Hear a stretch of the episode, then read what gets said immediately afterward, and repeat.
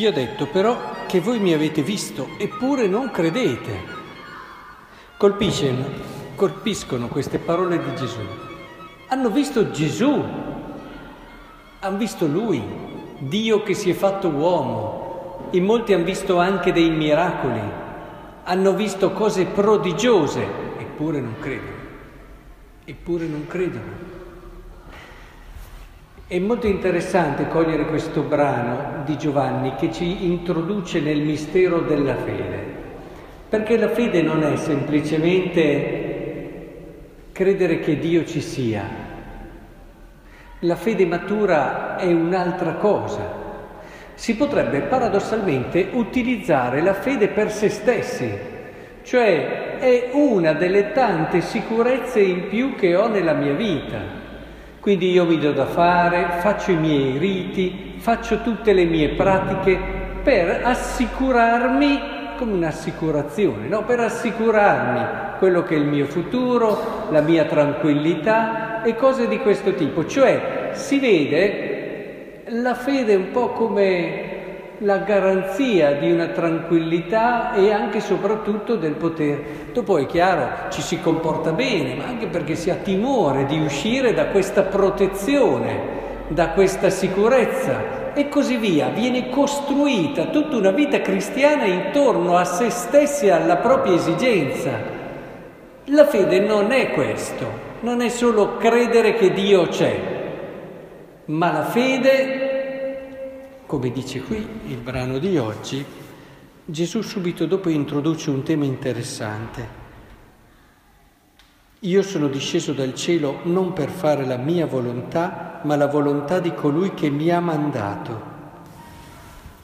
La fede introduce in questo percorso, cioè la fede non è Dio che io lo uso per me, ma la fede è un consegnarmi a Dio, un mettersi in gioco, un entrare in quella eh, unione di volontà. E I santi parlano sempre della santità come fare la volontà di Dio, cioè entrare in quel circolo di volontà dove io prendo la mia vita e gliela consegno. Alla fine che mi interessa sì e no, il fatto di essere tranquillo, il fatto di stare bene. Mi interessa potermi consegnare a Lui, che è la cosa che è più amabile, la cosa più vera, la cosa per cui io ho capito valga la pena perdere la mia esistenza e la mia vita, entrare cioè nella sua volontà, perché si può benissimo credere a Dio ma rimanere molto radicati nella propria santa volontà, cioè intorno a sé non ci si consegna, non si entra in una relazione profonda d'amore che realmente ci mette in gioco e ci porta, tra virgolette, a morire per risorgere. Cioè la fede è strettamente legata a quel consegnarsi dell'amore che può essere visto un po' come anche un perdersi e un morire. Cioè possiamo ad esempio credere ma mettendo da parte il mistero pasquale, ma questa non è la fede matura cristiana. Il mistero pasquale ci dobbiamo entrare tutti, ci dobbiamo entrare con tutto noi stessi, dobbiamo entrarci in quel consegnarci che è fidarci, che è perdersi per amore. Ecco, questa allora diventa la fede vera. Quindi noi possiamo vedere Cristo, possiamo anche credere che ci sia Dio, ma ancora qui non basta, non basta.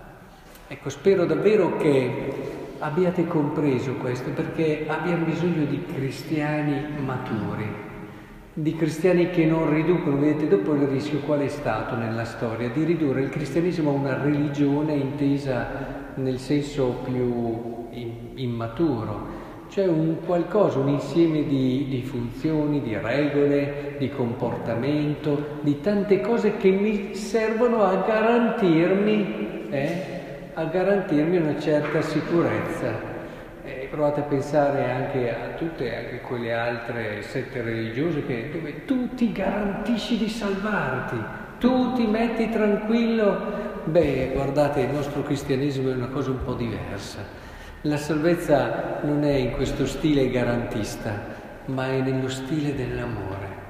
Incontrare Cristo, credere in Lui, non serve a nulla se non ti porta a consegnarti in una storia meravigliosa nella quale ti perderai e nel perderti però capirai davvero chi sei, troverai te stesso, la verità di te e il tuo destino eterno.